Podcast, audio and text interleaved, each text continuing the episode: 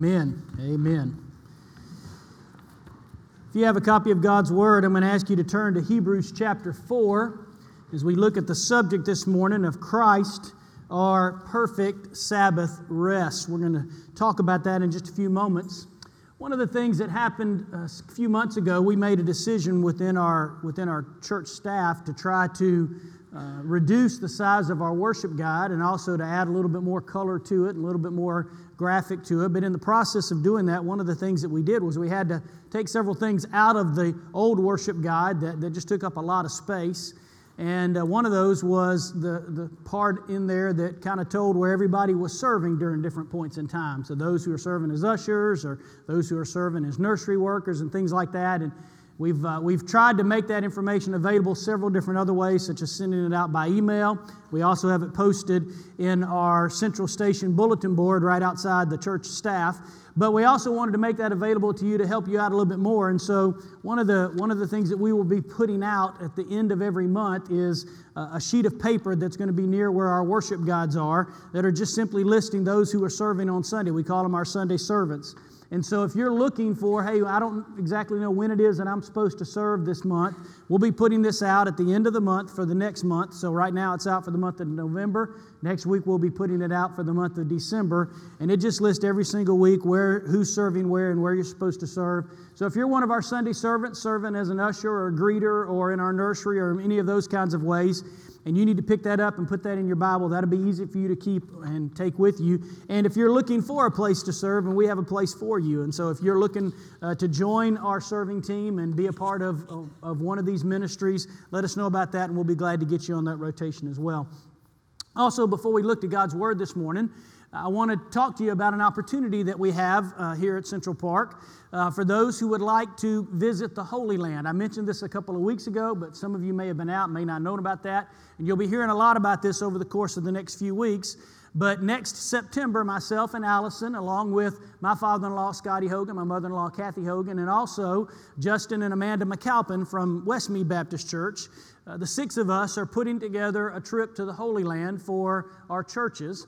Uh, that will be taking place next September the 9th through the 21st. You'll be seeing some graphic stuff that we'll put up there. We'll send some emails out about that.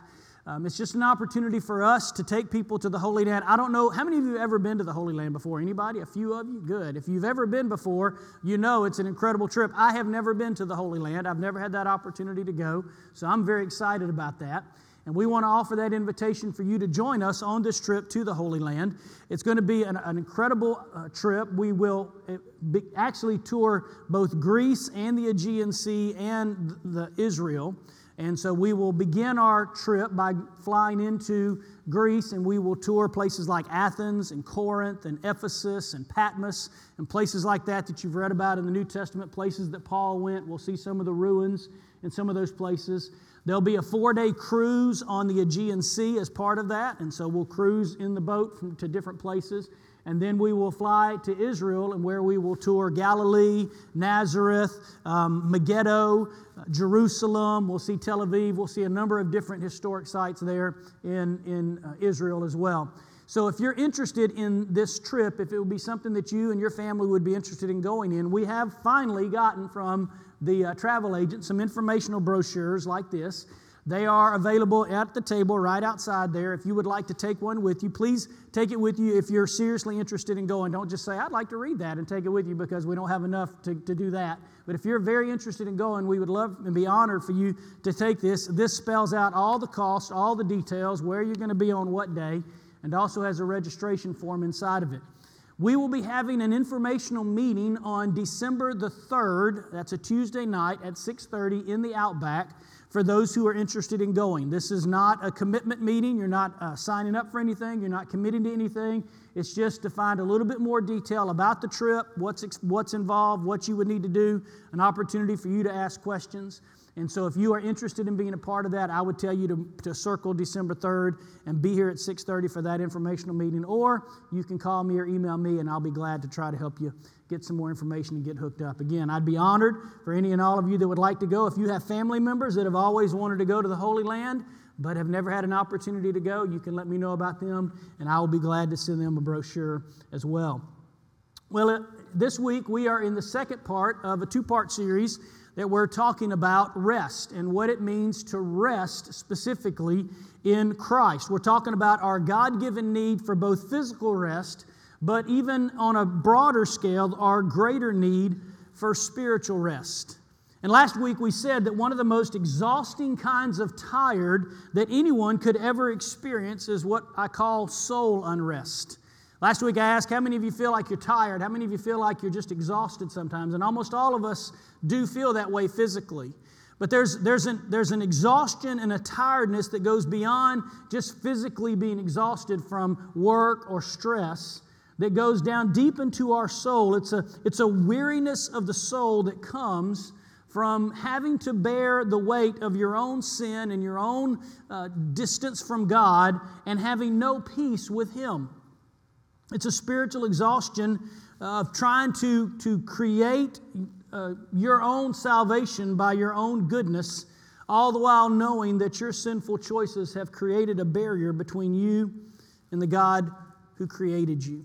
Today we're going to talk about that as we talk about the subject of the Sabbath. Last week we also talked about the fact that the vast majority of people in our world, and probably most of you in here today, are fatigued and tired.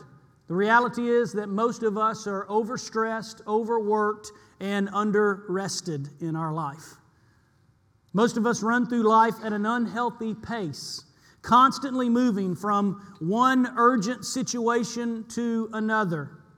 We live in a culture that focuses more on speed and, and opportunities than on asking ourselves whether the things that we are actually engaging in are necessary and critical to our lives. I read a book several years ago on this subject called The Tyranny of the Urgent by Charles Hummel, where Charles Hummel was describing how many of us in life spend our lives in the quadrant of urgency, continually going from one task to another, doing things that are constantly urgent and that are calling out to us, but never really evaluating whether the things that we are doing are actually necessary or beneficial or helpful. Last week I quoted a report from the National Safety Council that said that 97% of Americans suffer from at least one of nine critical risk factors for what is known as chronic fatigue. The reality is that we're overstressed, and God's answer to this in our lives is rest. God has wired our physical bodies in such a way that the reality is that you and I, most of us, cannot effectively operate without proper rest. How many of you in here sleep probably at least eight hours a night? Anybody say I sleep at least eight hours a night? some of you are laughing. You're like, I don't remember the last time I slept eight hours. Anybody say I probably sleep around six hours a night or more? Probably. Okay, good. That, that's good.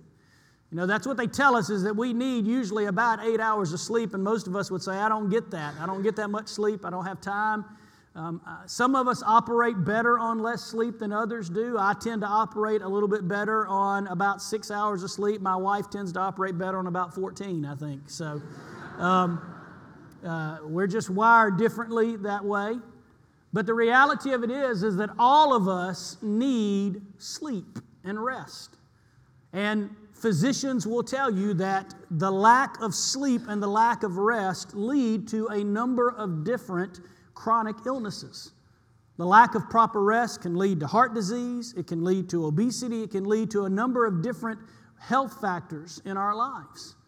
And so I think that what God is trying to say to most of us in this overstressed, overworked society is slow down and rest. Evaluate some things in your life and understand that not everything that you are engaged in is necessary.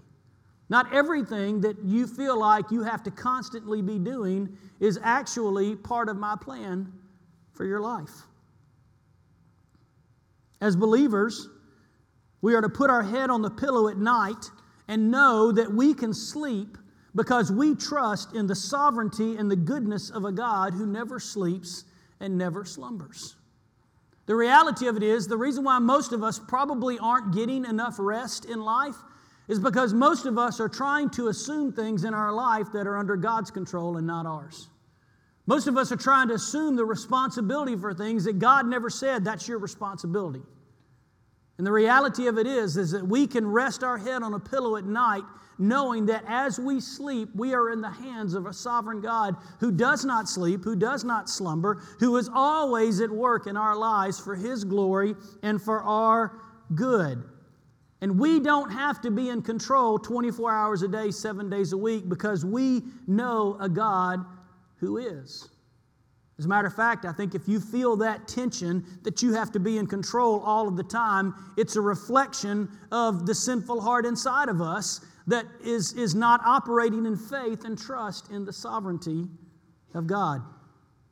In His sovereign wisdom, God instituted at the beginning a once a week time known as a Sabbath. We read about this last week in Genesis chapter 2. The Bible tells us that on the seventh day God rested, and we said that God didn't rest because the act the six day act of creation exhausted him so much that he needed to replenish his physical energies. Our god doesn't ever need to replenish his physical energies. So why did god choose to rest on the seventh? He chose to rest on the seventh to show us that there needs to be a periodic space in our life that is carved out for rest and worship.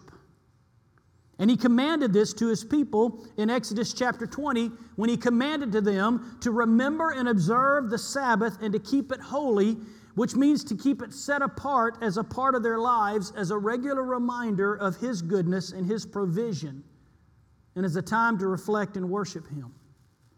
Now, growing up in, in, in the Bible Belt, many of us still at that time in life had some, some expectations about Sunday, that Sunday was different in our culture than, than other days. And those days have, have long since gone. But I remember when you weren't supposed to go out to eat after church on Sunday and you couldn't go shopping because all the, all the stores were closed. And, and, and there was supposed to be something special about Sunday, and, and we always kind of treated it legalistically, like if you're a good Christian, you don't do these things. And, and, and in the process of doing that, we missed out on what the whole purpose of the Sabbath was. The Sabbath is a weekly reminder designed to reorient our hearts and faith towards the goodness and the sovereignty of our Creator and Lord. And so last week I, I mentioned a couple of things. I said, one, the human need for rest in our lives is a reflection of the image of God and His eternal purposes for us. The fact that we need rest is a reflection of what God has placed inside of us and that we need to trust in His eternal purposes. And we said last week if you want to be not only physically healthy, but you want to be spiritually healthy, then you need to create space and margin in your life and in your routine for rest and reflection.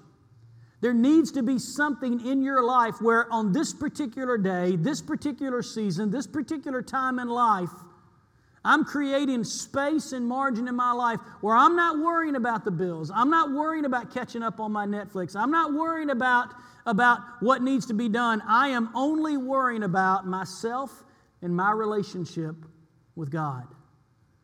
Now, maybe for you, that might involve going out on a lake fishing or walking around a lake. Maybe for you that might involve having a time where you take a walk in the park. But there needs to be a regular, periodic place in our lives for both our physical health and our spiritual health where we create margin for physical and spiritual rest. And we said last week when it comes to the Sabbath that the Sabbath in Scripture is more than just a commanded once a week day off.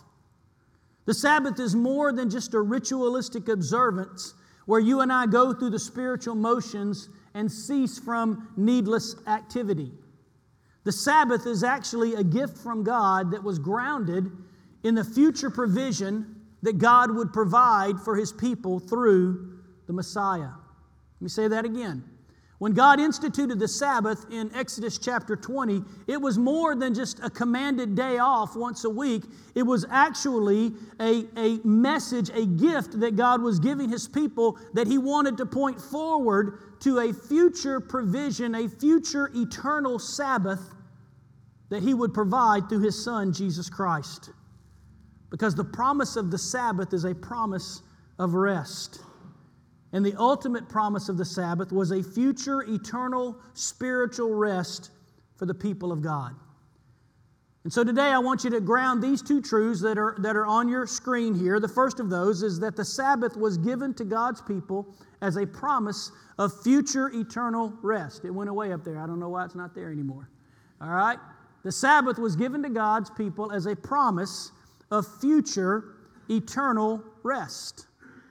So when we read in Exodus chapter 20 about keeping the Sabbath, and when we read in the New Testament about Sabbath laws that have been passed, it wasn't just a legalistic command that said, This is something you must do as my people. It was given to God's people as something to look forward to a day when there would be an eternal rest for us, a time when we could rest eternally in God. And if the Sabbath is a gift and a promise of future eternal rest, then the second thing that we need to understand is that the Sabbath is fulfilled by Christ our Redeemer.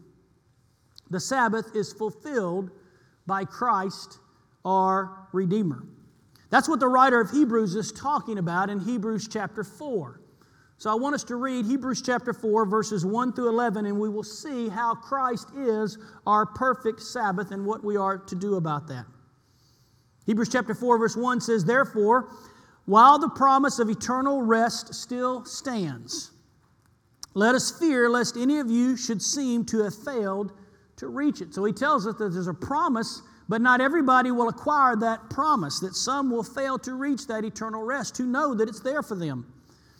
For the good news came to us just as to them, but the message they heard did not benefit them because they were not united by faith to those who listened. For we who have believed enter that rest, as he has said, As I swore in my wrath, they shall not enter my rest. Although his works were finished from the foundation of the world. For he has somewhere else spoken of the seventh day in this way. And God rested on the seventh day from all his works. That's Genesis chapter 2, verse 2. And again in the passage, he, in this passage, he said, They shall not enter my rest.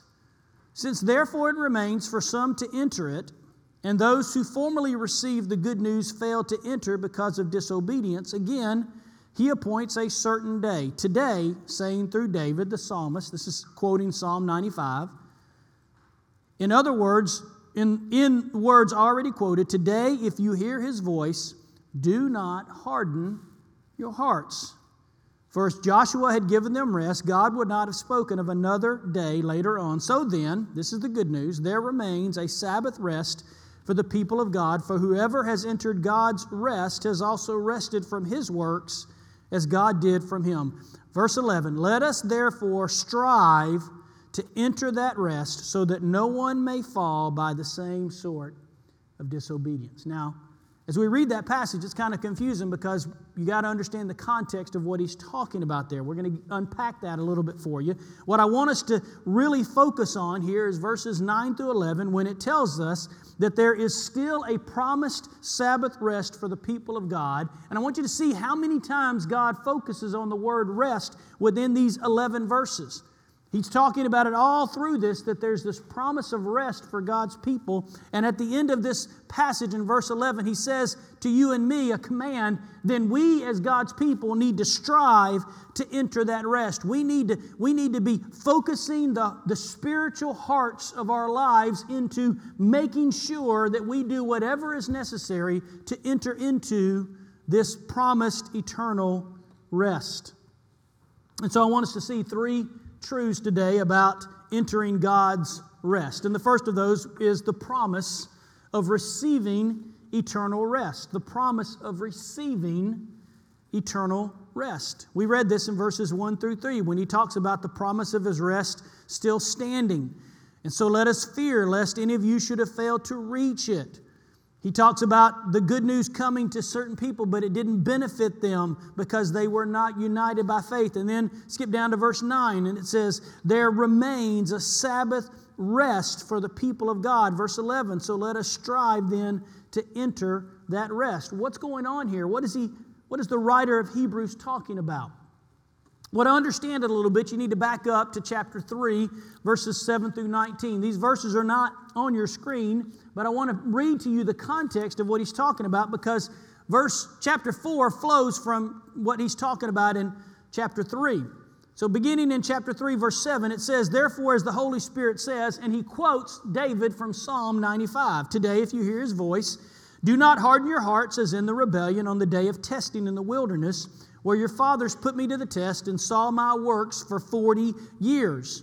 Therefore, I was provoked with that generation and said, They always go astray in their heart. They have not known my ways. As I swore in my wrath, they shall not enter my rest. Now, you saw that, that phrase quoted about two or three times in chapter 4. That's what he's talking about here that there was a group of people that were not allowed to enter into the rest of God.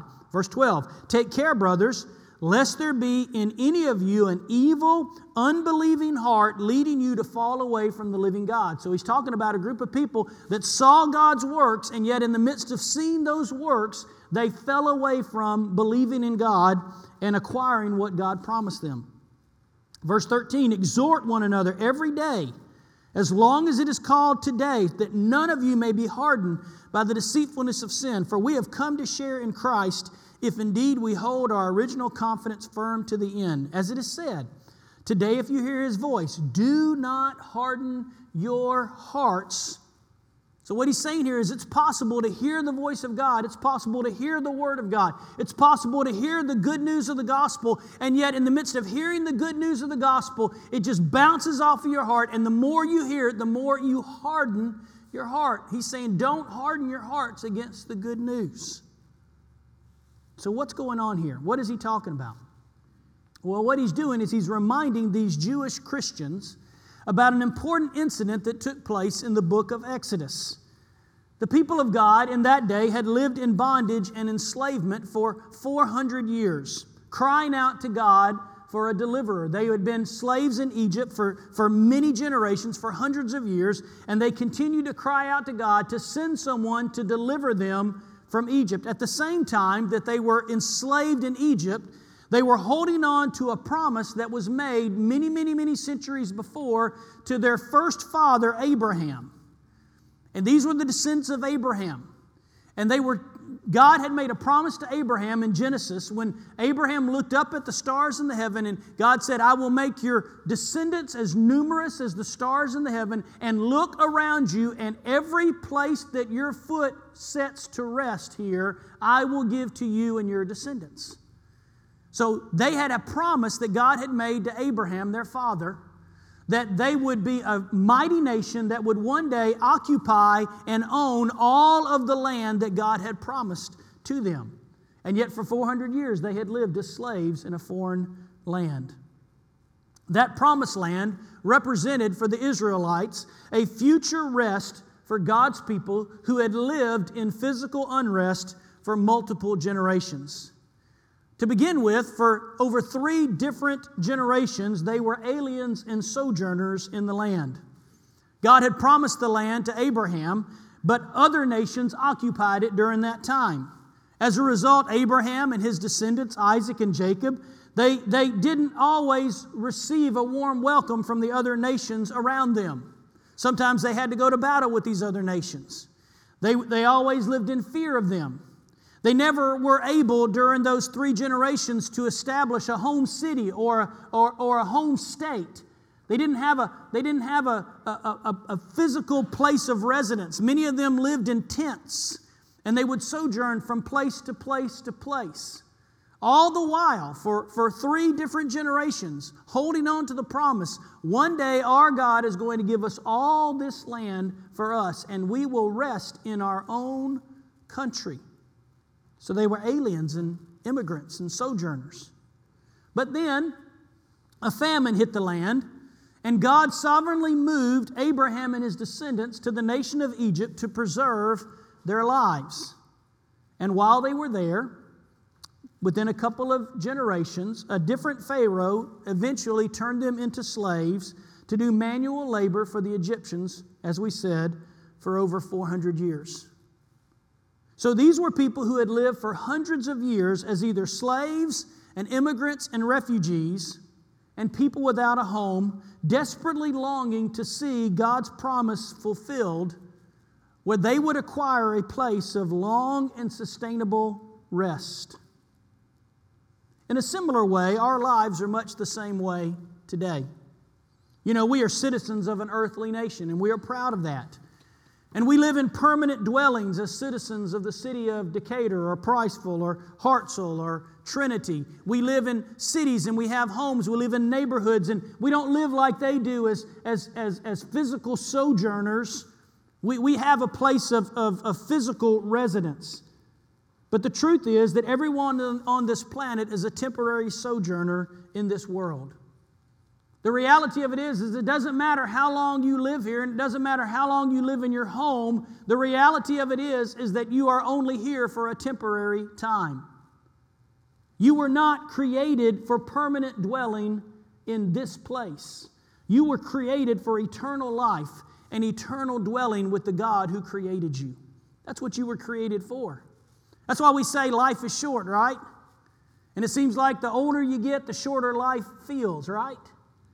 Because we're not created for this place. We weren't created just to be citizens of the United States of America or the state of Alabama or the city of Decatur. We're just passing through this world. And just like the people of Israel, we have another problem. Because we too not only live as sojourners in a place that we weren't designed for, but we also live in bondage. Our bondage isn't physical, but our bondage is spiritual because our sin has separated us from the promise of eternal rest. Our sin has enslaved us to itself and its consequences. And just like the Israelites, we need a deliverer. We need a spiritual deliverer, and that deliverer was given to us in Jesus Christ.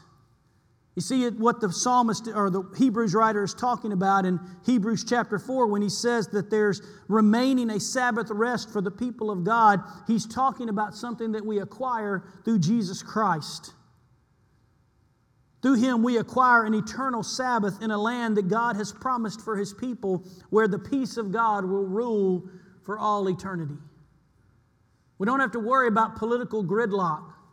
We don't have to worry about, about tur- turmoil and struggle. We don't have to worry about everything around us decaying and falling apart because you and I have been given in Christ a future eternal rest where the peace of God will rule forever.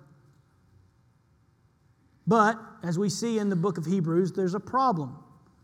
The writer of Hebrews reminds us that many of those who left Egypt for the promise of an eternal home never made it there. They didn't find the rest because of an incident that happened along the way, which we're going to look at in just a second. But here's what I want you to understand about the promise of rest hearing, knowing, and seeing the promise are not the same as acquiring it. To hear about the promise of the gospel, to see and to know the promise of the gospel is not the same as acquiring the promise. That's what he's warning us about here in Hebrews chapter 4. That there were people that had seen the work of God, had heard the promise of God for generations, and yet they didn't acquire it. And I want you to know this too about eternal rest. It's in your notes. Entering eternal rest means that nothing else is required to save us. We're talking about eternal rest in Christ, and we're talking about a Sabbath rest for the people of God. He says in verse 10 Whoever has entered that rest has rested from his works as God did from his. What he's talking about there is that when we enter eternal rest through Jesus Christ, it means that there is nothing else required to save us. At that point, it's not about our works, it's not about our righteousness, it's not about our ability to keep the law, it's not about our attendance record at church or Sunday school. Once we enter into the eternal rest of Jesus Christ, there is nothing else required to save us. That is the good news of the gospel. And so I want us to see the promise of receiving eternal rest, but I want us to see what he's warning us about here in, in verses 2 and 3, and that is the peril of missing eternal rest.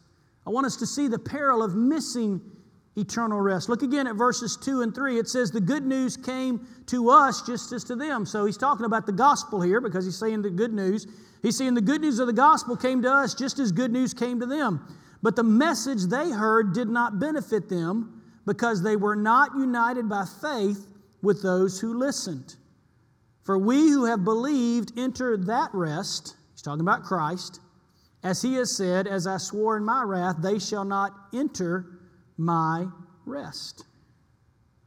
So here's the question How did so many of God's people, hundreds of them, almost probably 1.5 million from our, from our best estimates of the people that wandered through the wilderness with Moses, how did so many of those people hold on to the promise of God's rest for so many years and yet fail to reach it, as the Hebrews writer tells us in verse 2?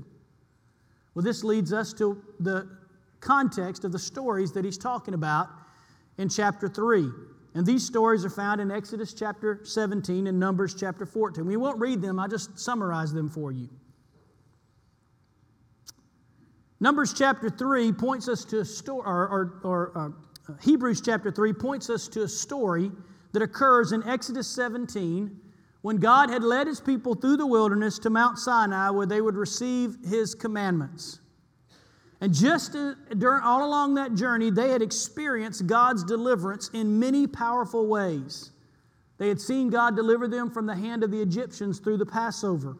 They had seen God part the Red Sea to give them passageway through. They had seen God lead them through the wilderness in a pillar of cloud and fire. And what they observed over and over and over again was the continual provision of God. And yet, when they reached Mount Sinai, these people who had seen God's mighty hand in many ways began to grumble against God because they were out in the wilderness and they couldn't find a source of water. They began to question God's goodness. They began to question God's plan and God's provision. They began to question the, the wisdom of a God who would lead them out into the middle of nowhere without water. And so God provides the water for them. But he, as He does so, there's also a word of warning and a, and, a, and, a, and a criticism of their lack of faith. And then in Numbers chapter 14, after God gives them all this provision and leads them to the edge of the promised land, they are on the verge of acquiring the promise that had been given to their descendants hundreds of years before. They decide to send out 12 spies to spy out the land, to bring a report about the land and about the inhabitants of the land, and, and to help them basically create a war strategy for going in and acquiring God's promise. When the spies come back in Numbers chapter 14, they report that the land is indeed an awesome land, filled with the fruit of God's best but they also report that the people who occupy the land are formidable and strong, that they live in large fortified cities like the city of Jericho. And in the midst of that, 10 of those 12 spies say, We can't do this. We are too weak. We are too few. We don't have the resources or the experience necessary to be able to go to war and take this land, even though God had promised it to them. Ten said, We can't do it. Two said, We can. You know them as Joshua and Caleb. And in the midst of that encounter, the people of God, on the midst of acquiring the promise of God, rebelled against his goodness once again, rebelled against his sovereign power in their lives. These people who had seen God's provision, these people who had seen God part a, a, a sea and allow them to cross through and then bury the army of Pharaohs in that very same water, these people said, We can't go in there and do this. And so they chose to believe the 10 unbelieving spies instead of the two who were filled with faith. And they chose at that time not to enter the land of the promise, and as a result, God told them that they would miss out on the promised rest of God that they had longed for. God announced to them that the entire generation that came out of Egypt would die in the wilderness, and it would be 40 years before God's people ever had the chance again to enter the promised rest. You see, we said a second ago hearing, knowing, and even seeing the promise of God are not the same as acquiring it. And the reason why is because when it came time for them to acquire what God had provided for them, they chose to act in unbelief. I put this in your notes. The root of disobedience in our lives is always unbelief. You see, it's possible to know all the right things about the Bible, all the right things about the gospel, all the right things about salvation. It's possible to know intellectually, to hear the gospel every day, to understand what the gospel says, to see the work of God in people's lives, and it's possible to sit in church every single week and miss Jesus Christ and salvation. Because the root of disobedience in our lives is unbelief. When we choose to disobey God, it is always rooted in unbelief in God's word and in His promise. And just like the Israelites, God has promised an eternal rest in Him. He's promised us an eternal Sabbath. But we must believe the gospel and God's provision in Christ in order to receive God's promise. Again, I put in your notes if we choose not to believe the good news of the gospel, then we choose by that very act not to receive the promise that it makes. If we choose not to believe the good news, then we choose not to receive God's promise. That's what happened in Numbers chapter 14. That's what happened in, in, in Psalm chapter 95 that the psalmist is talking about. And that's what the writer of Hebrews is reminding these people is that there, it is entirely possible to miss God's eternal rest because you refuse to believe the gospel. It's common to find many people who sit in church every single week and yet have never truly entered God's rest because they've not believed in God's promise. And we often miss God's favor when we choose to trust in our human intuition more than in the promises of God. We miss God's favor when we make the decision to trust in our goodness to save us. Whenever I talk to somebody about what it means to be a, a Christian or what it means to have eternal life, and if you ask someone, what do you understand it takes for someone to get to heaven, inevitably, I'm always told a list of goodness. You just need to be a good person, do good things. And when you ask them, well, do you believe you're a good person? Yeah, I believe I'm, I'm a good person. And they begin to describe to you all the good things that they try to do. When we choose to trust in our goodness to save us, we reject the promise of God that our goodness is not good enough, but He has provided one who is. We miss God's promise when we choose to believe that God is a God of love who will never punish sin and unbelief. And there are many people in our world today that just say, you know what, I believe that God is a God of love, and, and because He's a God of love, He would never allow anyone that He loves to go to hell. His love conquers all. His love does conquer all, and it conquered all through the cross of Jesus Christ, a place where God bore the sin and the wrath and the hell of all of the sin of our lives. And that love did conquer all. We choose to miss God's favor when we think that every religion has some level of truth. And it doesn't matter what you believe as long as you're sincere and it makes you a good person. As long as it works for you, then that's all that really matters. All those are grounded in unbelief in the gospel. So I want us to see not only the promise of eternal rest and the peril of missing eternal rest, but I finally want us to see the pathway to entering that rest. Look again at the good news of verse 9. It says, There remains a Sabbath rest for the people of God. For whoever has entered God's rest has rested from his work as God did from his. The good news of a Sabbath rest is a reference to the gospel and salvation in Jesus Christ. What the writer of Hebrews is telling here, us here is that Christ is for us the greater Sabbath rest for God's people. Jesus is the greater Moses, a point that he makes abundantly clear in chapter 3. And in the verses following, in verses 14 through 16, he will tell us that Jesus is not only a greater Moses, but he is a great high priest who has accomplished eternal redemption and atonement on our behalf. And because of that, he has made a way to enter God's eternal rest. And the Sabbath now is more than just a once a week spiritual observance in our lives. The Sabbath is a full resting in Jesus Christ as the one who has accomplished our redemption. Let me say that again. When we talk about remembering the Sabbath and keeping it holy, it's more than just a once a week spiritual observance that we should do in our lives. It is a full resting daily in Jesus Christ as the one who has accomplished our redemption. The good news of the gospel is that Christ has given us a way to rest and to rely on His righteousness to please God on our behalf, and to rely on His perfect sacrifice to atone fully for our sins. And that you and I do not keep the Sabbath now as a legalistic work, we keep the Sabbath now as a worshipful reminder of what Christ has done for us. This is the reason why I don't understand a person and I may meddle a little bit here, but that's okay. I don't understand a person who claims to believe in Jesus Christ and all that Christ has done for them, but feels no compulsion in their heart to attend corporate worship regularly. I don't understand that. Because the Sabbath is not just a, a, legalistic checking the box of I went to church. The Sabbath is coming to say, I'm coming to worship the one who has redeemed me from my sin and giving me a place of eternal rest. I, I know I'm a pastor and I get paid to be holy and I'm expected to be at church every Sunday, but I, I can tell you that I, I feel such, a, such an urgency with the gospel that even if I didn't do this for a living, I feel like I would need to be in God's house every single week because God has created me to worship Him. And I do that best within the confines of the family that He's given me.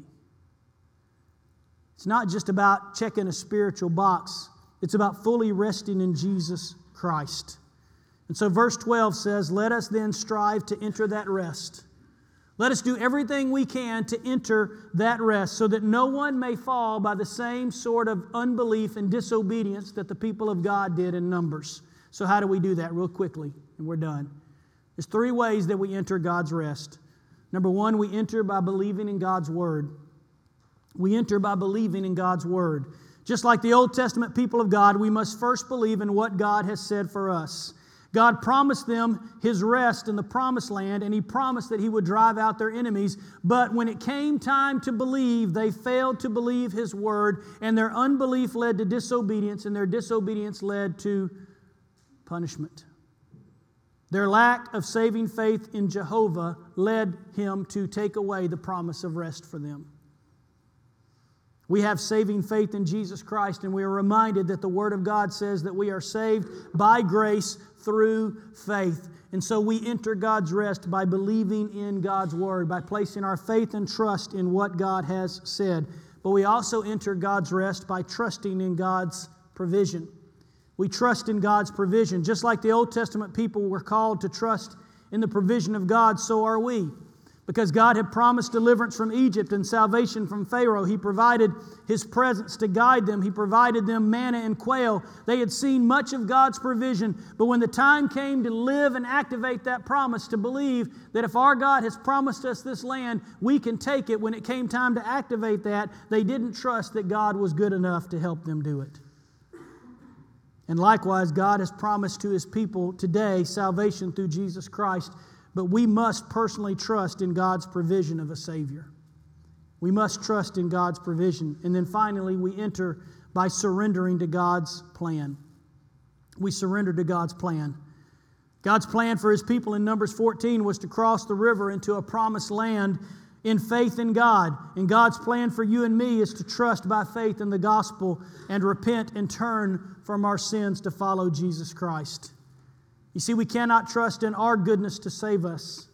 And the Hebrews writer tells us the importance of trusting in God's plan when he says, Today, if you hear his voice, do not harden your heart. Today, if you hear the gospel, today, if you hear the good news that there's a promise of rest, Today, if you hear the good news that you can come and lay down all of your sin, all of your shame, all of your burdens, all of your struggle, and trust in what Christ has done for you, today, do not harden your heart against that sin, but trust in it. And if you will trust in it, you will find rest.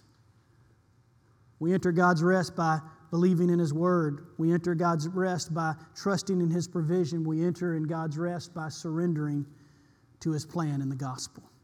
Would you bow your heads and close your eyes? And we're going to enter into a time of response this morning and an invitation for you to be able to respond to the gospel of Jesus Christ. And my appeal to you today is exactly what the Hebrews writer says there in verse 4 today. If you hear his voice, do not harden your heart. Do not say, you know what, preacher, I got time to deal with that tomorrow. I got time to deal with that next Sunday. I got time to deal with that later on. The reality of it is, is that you don't have a guarantee of any more time. Today, if you hear the gospel, believe in the gospel, trust in God's provision, surrender to God's plan. Today, if God's revealed to you your need for a Savior, that you, you're tired of being restless and living with an unrest in your soul and in your spirit, with, with feeling like everything in your life is messed up and there's nothing you can do to please God Today, would you just lay all that aside and would you come and would you receive Jesus Christ as your Lord and Savior? Would you enter into the promise of eternal rest today? Would you allow Christ to become the perfect Sabbath rest for your life? Just a moment as we sing this song, if you'd like to come today and give your life to Christ, to become a Christian, become a follower of Jesus Christ, we offer you that invitation. You come, you say, Pastor, I need to get saved, and we'll be glad to share with you how you can do that today. Maybe you need to come for some other reason. Maybe you need to come because God's leading you to join Central Park Baptist Church, or maybe God's calling you to, to pray over something and you just need a time to pray at this altar. Whatever God's called you to do, you be obedient to His voice today. Heavenly Father, we come to you today and we thank you that you have provided for us an eternal rest in Jesus Christ. But that rest is not guaranteed just because we hear it. That rest is not guaranteed just because we believe it exists. That rest is guaranteed by entering into it through the gospel of Jesus Christ. So, Father, today I pray that the gospel would, would save each and every one of us in this place today, that we would trust in Jesus Christ and His provision for us, that He would be our eternal Sabbath rest. For any that need to choose to follow you today, God, would you give them the, the, the, the boldness? To come out and step in faith and say, I need to be saved today. In Jesus' name we pray. Amen. Would you stand? Would you sing and respond as the Lord leads you?